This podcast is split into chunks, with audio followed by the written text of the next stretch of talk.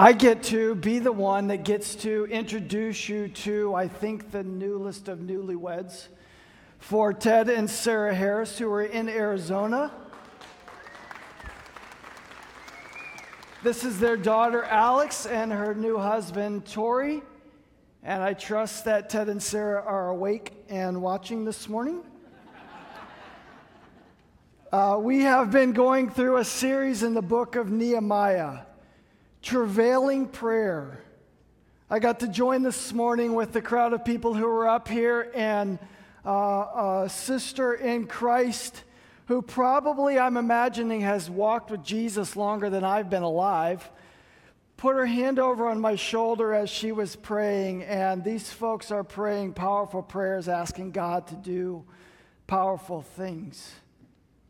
Travailing prayer and waiting for the Lord's response, often in tears, as Pastor Eric shared. Defining our current reality. This is the path that we've traveled through the book of Nehemiah in the past several weeks. Nehemiah is a man who left the city of Babylon to chase after God's mission of rebuilding the wall around the city of Jerusalem. And there were many people who went with him. Now, I hope you enjoy Old Testament history because we're going to do some work uh, in Old Testament history this morning. There were actually three groups of people who went back to the promised land over the course of 90 years. One group goes back in 538 BC and they start to rebuild the temple. By 516 BC, the temple is finished. A second group of people then go back to the promised land with Ezra around 458 BC. And Ezra was the one who helped to sort of restart the temple worship, helped to re engage the people in following the law in Israel. And then a third group of people go back with Nehemiah, who's instrumental in rebuilding the wall around Jerusalem. And then at, toward the end of Nehemiah, we also read about how he helped Ezra help the people get back into something of a covenant relationship with God. The book of Esther then fits into the context of Ezra. So, Ezra, Nehemiah, and Esther give us a picture of life for the Israelites, both in captivity and in the return of the exiles into the promised land. And today we're going to pick up in the story of Nehemiah, a man who counted the cost and walked forward in obedience. It is possible that as we've gone through this sermon series, that some of us actually stayed behind in Babylon. Let me explain what I mean by that. By asking you to imagine ourselves as Israelites during the captivity. In 586 BC, our country fell to the Babylonians. They destroyed our temple, they captured our king, they gouged out his eyes, and they carried him off. They burnt our capital city, they took most of our people into captivity in the land of Babylon. As we walked across the promised land that God had given us, we came to the Jordan River. Now, our ancestors had actually crossed this river before, but they were coming into the land. They had been enslaved in Egypt, and God delivered them through Moses and Joshua. And when they came, God told them very clearly that they would stay in the land if they followed him. And God made a covenant with his people. If they obeyed, they would be blessed. They would have the land, they would be protected. They would have God's incredible presence in their midst. And above all the surrounding nations, they would be God's treasured possession. God also told them if they did not follow, they would suffer greatly. They did not follow. So, northern kingdom Israel was destroyed by the Assyrians over a hundred years before southern kingdom Judah fell. So, those of us in the south were warned. Our prophet Jeremiah had told us God is giving you time to repent. But we didn't. And we then watched in horror as the Babylonian Empire grew and it swallowed up the Assyrian Empire. And then the Babylonians set their gaze on Jerusalem and Judah they were coming. Their might was no match for our God, But we weren't relying on our God. In fact, God was sending the Babylonians because of our disobedience to Him. So in 586 BC, our people were taken into captivity. I don't remember those days. I wasn't born yet. In fact, most of us weren't born yet. We were born in Babylon. It was sort of home to us, it's all we knew. It wasn't a terrible place to live, it was a powerful place. We lived in a wealthy country, a place of luxury and privilege. We had plenty of food to eat. We had big cities to visit. We had peace from nations around us because we lived in the mighty Babylon. The prophet Isaiah even called Babylon the jewel of kingdoms. Babylon was a pretty sinful place, though. They chased money, they indulged in every godless form of pleasure. The people were arrogant, proud, self sufficient men and women. And in Babylon, there was no shortage of idols to worship. Pick an idol and you could find a place to worship. It wasn't like in Israel where we had one God, Yahweh, the one true living God. And the worship of the gods in Babylon was mostly about self, me at the center. It was about pleasure and status. Some people, like Daniel, Shadrach, Meshach, Abednego, they stayed faithful to Yahweh, but many of us didn't. Now, it wasn't like the Babylonian gods seemed real to us. We just went along with it because this was our culture. This was our society. This is where we lived. This was home. This is what we knew. This is what everyone around us was doing. We had been hearing stories about the Persian Empire growing in power. And the Persians actually came and conquered the Babylonians around 539 BC. The Persian Empire's strategy for conquered people was different, though. The Babylonians would conquer and disperse the people, take them out of their lands. The Persians came along and said that they want to send people back to their homelands. They actually wanted the people to go back and re engage in life in their place, even in their worship. It was their way of keeping the peace. So Cyrus, the king of Persia, told our people, the Israelites, they could return home to the land that God had promised our fathers. We could go back. We could rebuild our temple. We could rebuild our cities. We could go back and live again in the land God gave us, and we could establish our worship to Yahweh. King Cyrus even promised protection and resources for us to do it.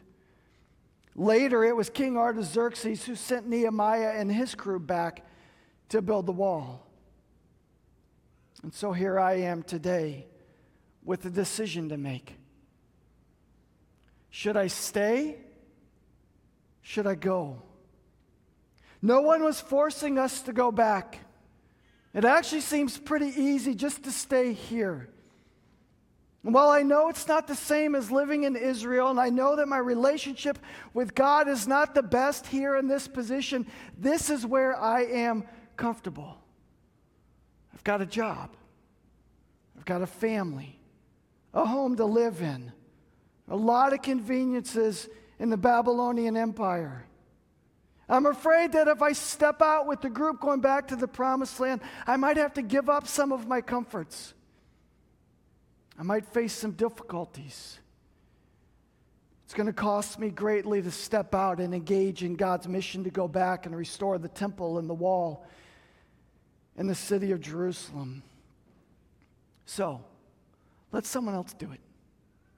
Let someone else engage in the mission of God. Let someone else rebuild all of those things. Let someone else give the money to make it happen. Let someone else deal with the challenges. I might have some regrets for not stepping out in faith, but at least I'll be comfortable. At least I'll feel safe. And I'll be mostly accepted by the people around me who are doing the same things I am. At least I can have my things and do what brings me enjoyment. I think it's settled. I'm going to stay here in Babylon. Eagle, as we have listened to this sermon series and been invited to step out of the places that we've known, if you find yourself saying, I think I'm just going to stay put, then praying and waiting and examining is not going to lead to action and obedience. You can't say yes to the mission of God until you are willing to leave your comfort spot, until you care more about glorifying the Lord, until you care more about the people that your mission is going to affect and impact, maybe for eternity, than you do about caring for yourself. You and I are living, living on a mission right now. We all are. You are living on a mission right now. If you succeed in the mission that you are currently living on, will anyone other than you be impacted? And will the Lord's kingdom grow? You and I can't say yes to God's mission if we don't count the cost and determine that obedience to the Lord is first and foremost, regardless of what is required and regardless of outcome. We don't say yes to Jesus because we think everything's going to work out the way we want it to work out. We say yes to Jesus and we follow regardless of outcome. Turn in your Bible to Luke chapter, or sorry, Nehemiah chapter 2. We pick up where Ted left off after last week. Verse 17, Nehemiah is talking. Then I said to them, You see the trouble we are in. Jerusalem lies in ruin, and its gates have been burned with fire. Come, let us rebuild the wall of Jerusalem, and we will no longer be in disgrace. I also told them about the gracious hand of my God on me and what the king had said to me. They replied, Let us start rebuilding. So they began this good work. Nehemiah had clearly heard from the Lord about the mission at hand. The walls are destroyed around the city, and these walls aren't like our decorative landscape wall, right? They're not even like a retaining wall around a pond. These walls are the main defense around the city, the capital city at that.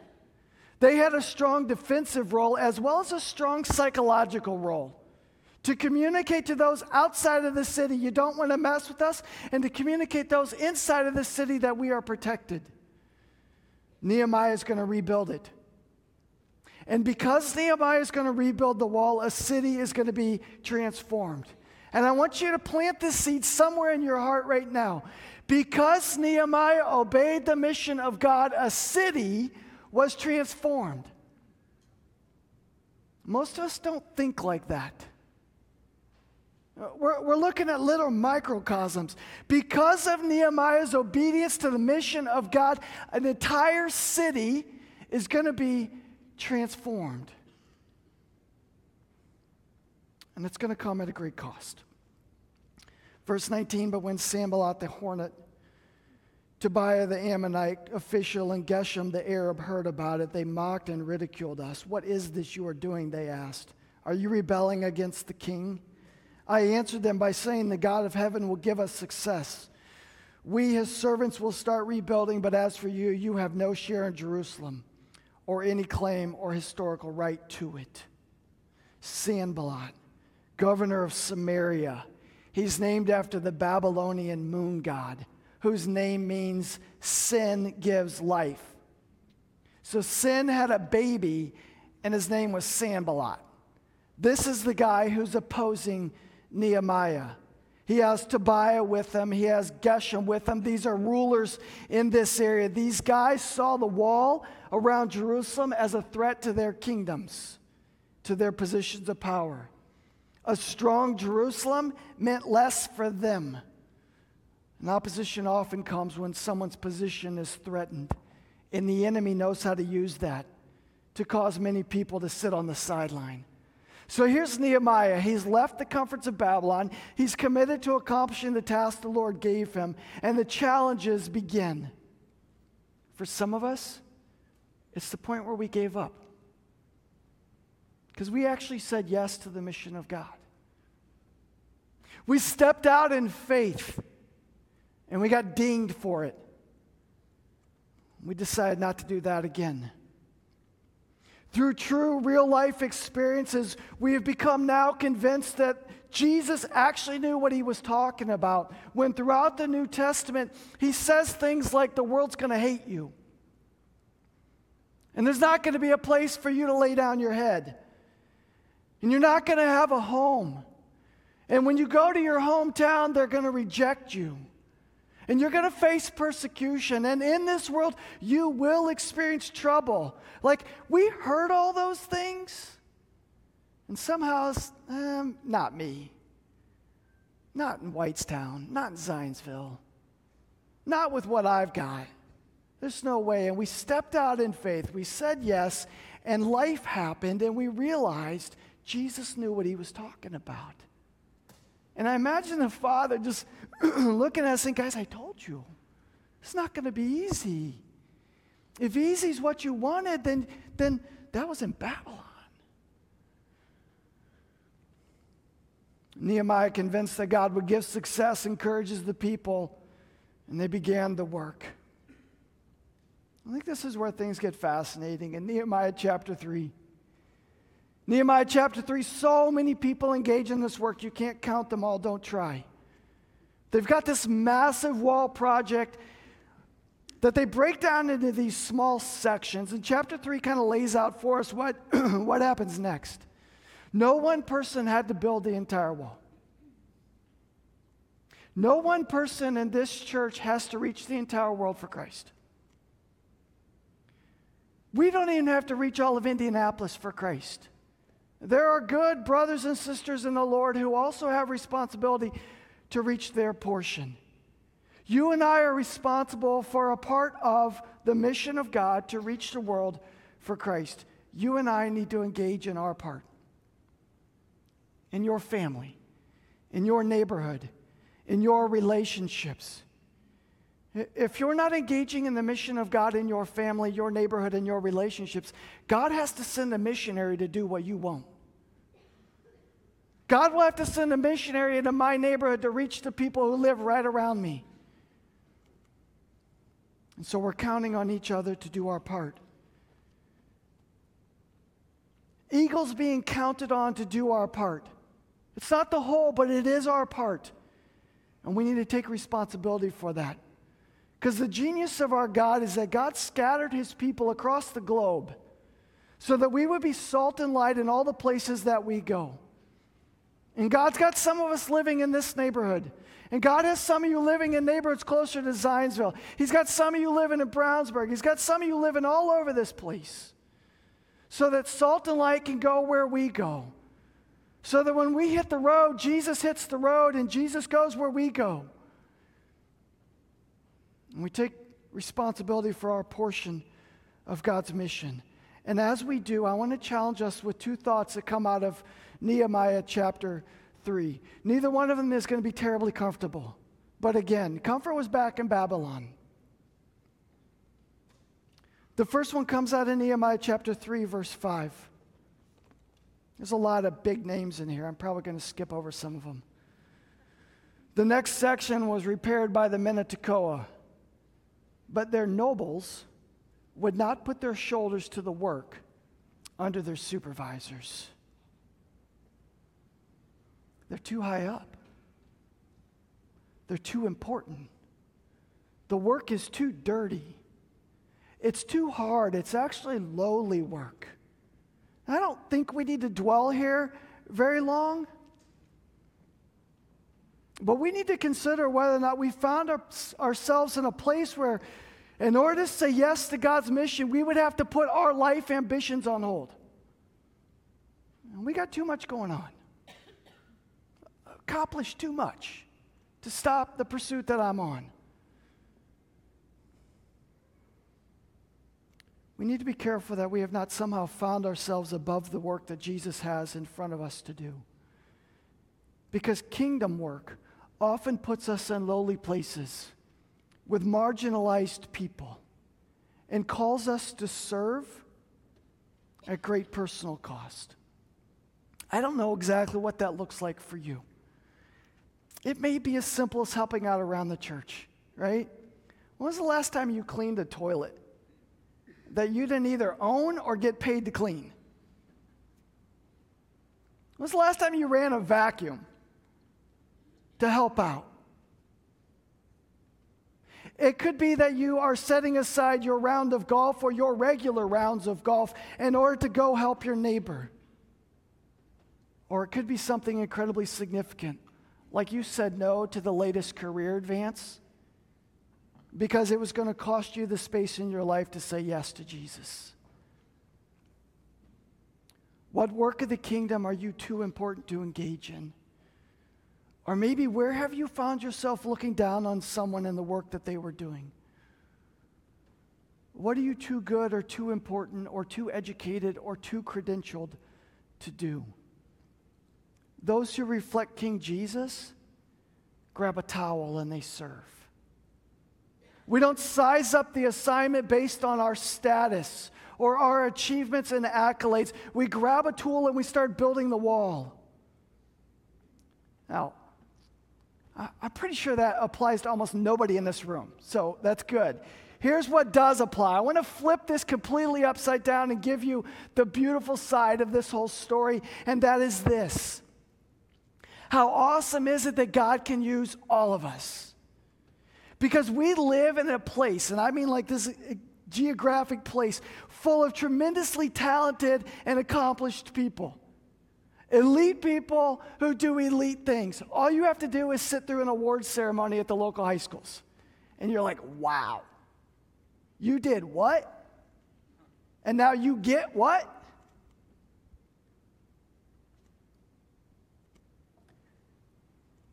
We don't have to be elite to be asked by the king to engage in this work.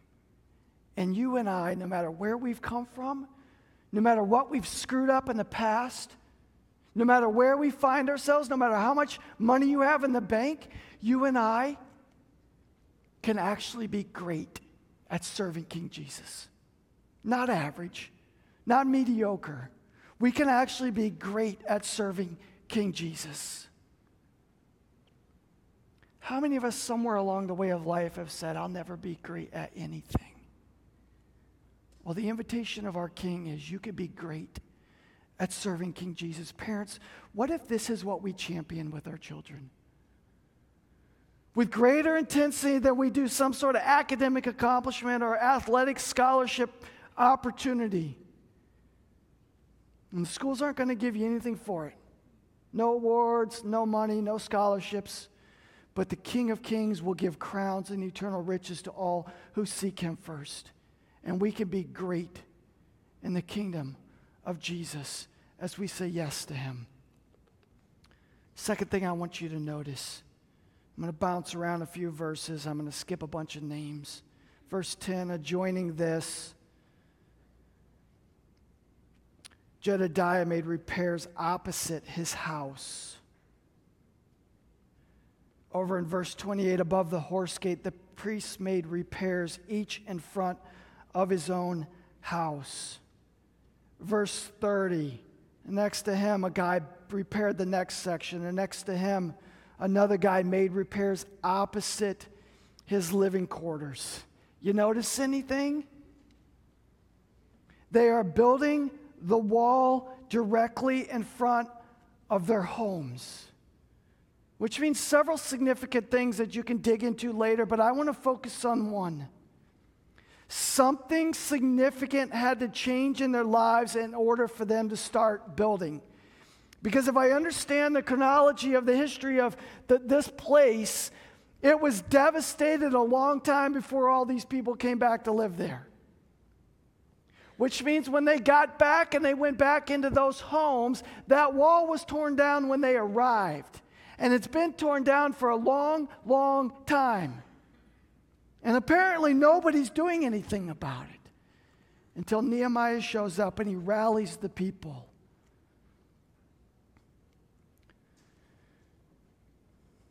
The status quo pre Nehemiah was not getting the job done. It wasn't enough. something had to change.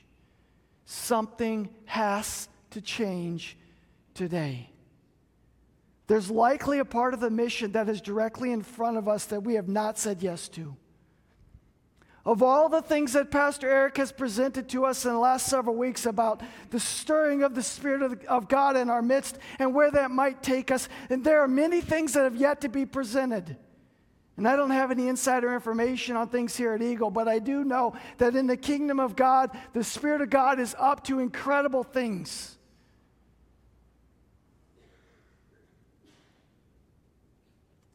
it's highly likely that you have work across the street from your house that needs done. Something's got to change. Because it's possible you've been living there for a while and the work's always been there. And we haven't been able to say yes or willing to say yes. Something's got to change. There are lost people everywhere around us who are not being reached. Something has to change. There are churches that need to be planted to reach people who are lost that are not being planted. Something has to change.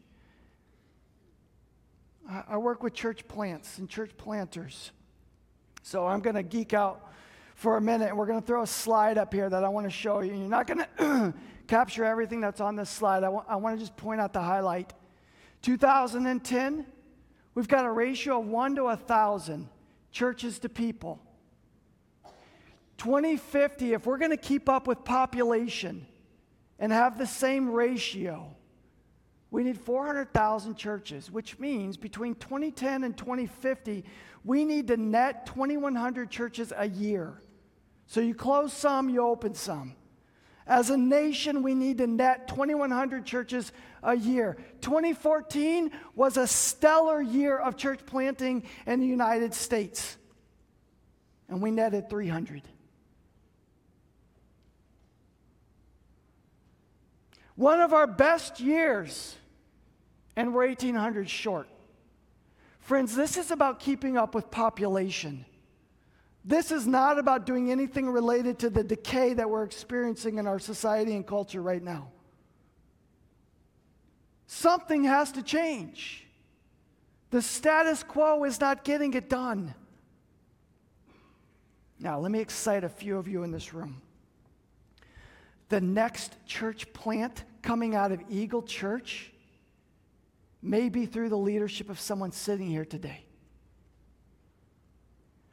Or the next church plant to come out of Eagle Church may be from someone you're going to share the gospel with tomorrow. You ever think about that? Nehemiah built a wall and a city was transformed. I'm not going to give you my whole thought, but I think that if the Lord can use us to reach one person in my neighborhood, it's going to domino and the whole place is going to change. Pull me aside, I'll give you the details of that thought later.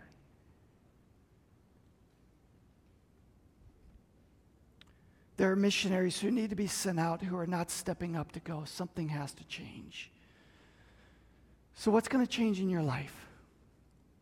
Where will you free up the resources? And that's a broad word. Where will you free up the resources to engage? What will you cut out to free up the time for you to engage? What will you say no to in order for you to say yes to Jesus? What will you let go of from your past so that you could step into your future with the Lord? If we don't change something significant, we're not going to be able to say yes to something significant.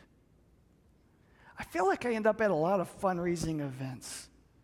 And when they give you the chart and they tell you how much you can give, you ever pay attention to that little asterisk they often put on there?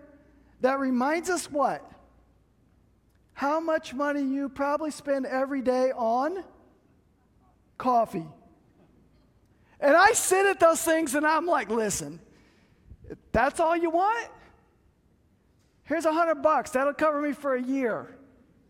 You're not asking me to do something significant. You're not calling me to make a significant change. The consequences of us not making a significant change will be that the status quo is maintained. And the shift toward evil and destruction around us must be met with the power of God working through the people of God to build the kingdom of God. I don't know who to give credit to for what I'm about to say, but I didn't come up with this. Guy said, We are not living through a time of change. We are living through a changing of the times.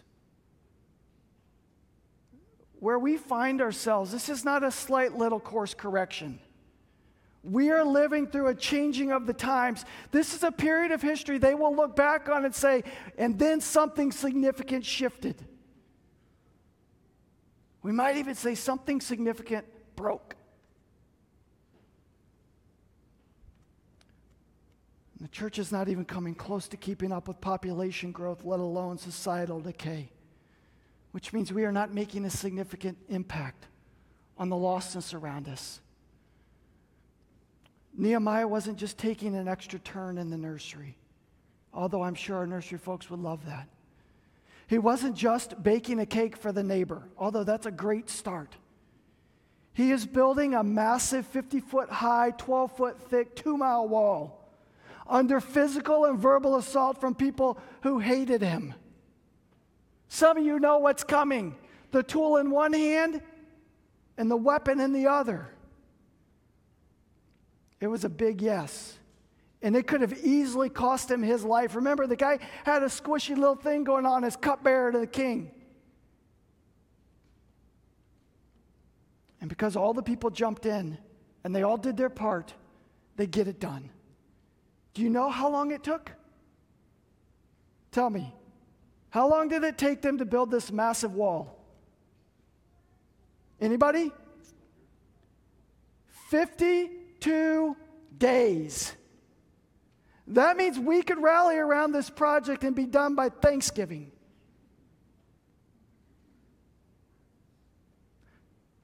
Because when the Lord gets involved, that's the kind of stuff that happens.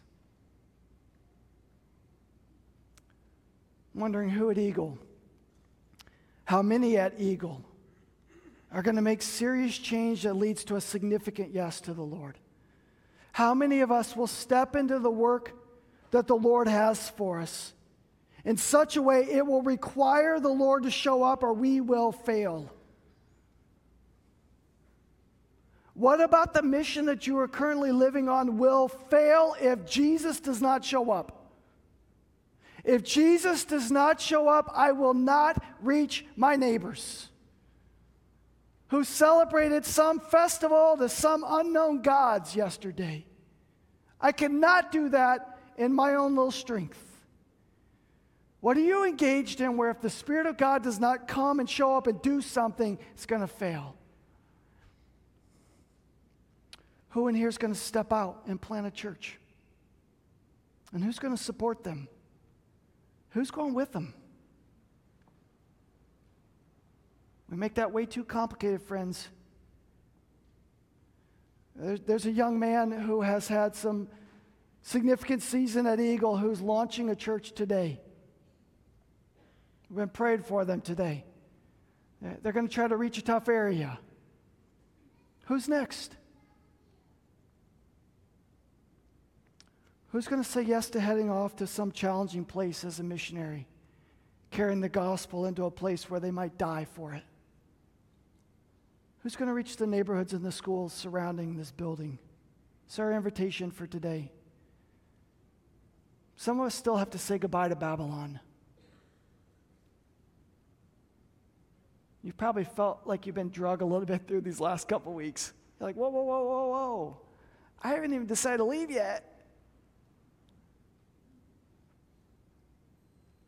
We're going to, to say goodbye to the comforts and the safety, the abundance and the acceptance that comes and then start across the street from your house. It might be a literal invitation. Let the Lord tell you.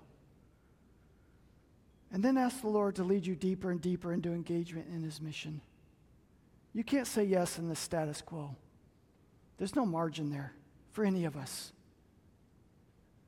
So, specifically, what changes? Back of your note sheet, you have plenty of space. Don't do it now.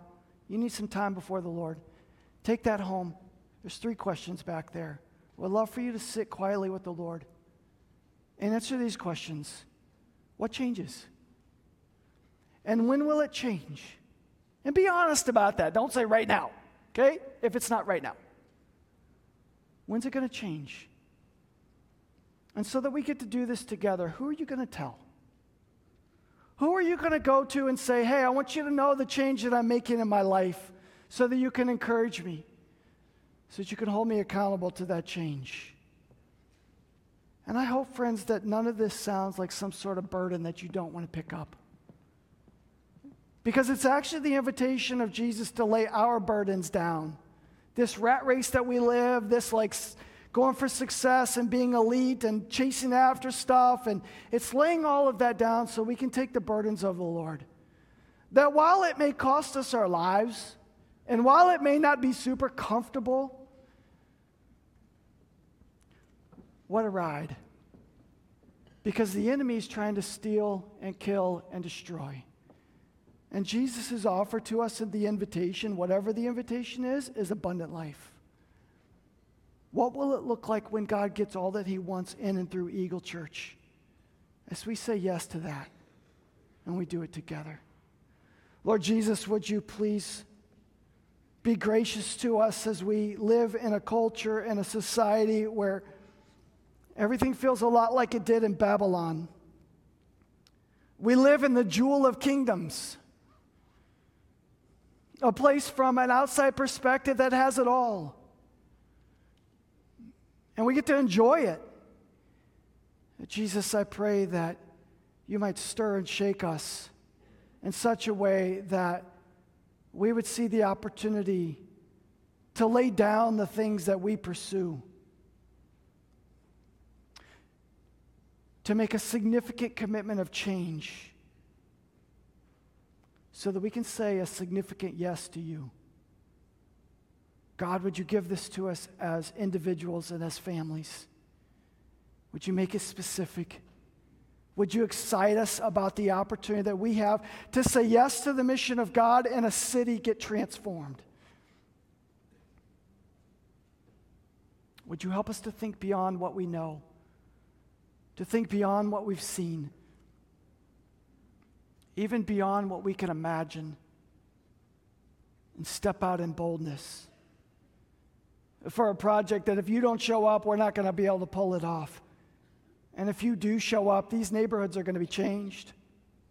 Our schools are going to be changed. This community and town and this area is going to be changed. And Father, I pray specifically for individuals right now who may be sensing a call from you to step out in some ways that are going to cause them to have to leave Eagle. Jesus, may our hands be open for that. We're not building our kingdom, we're building your kingdom. May we rally around them. That each one of us would be able to do our part that you would rebuild the wall. And whatever that means for us in this time. Father, we make ourselves available. We look forward to what you're going to accomplish. In Christ's name, amen.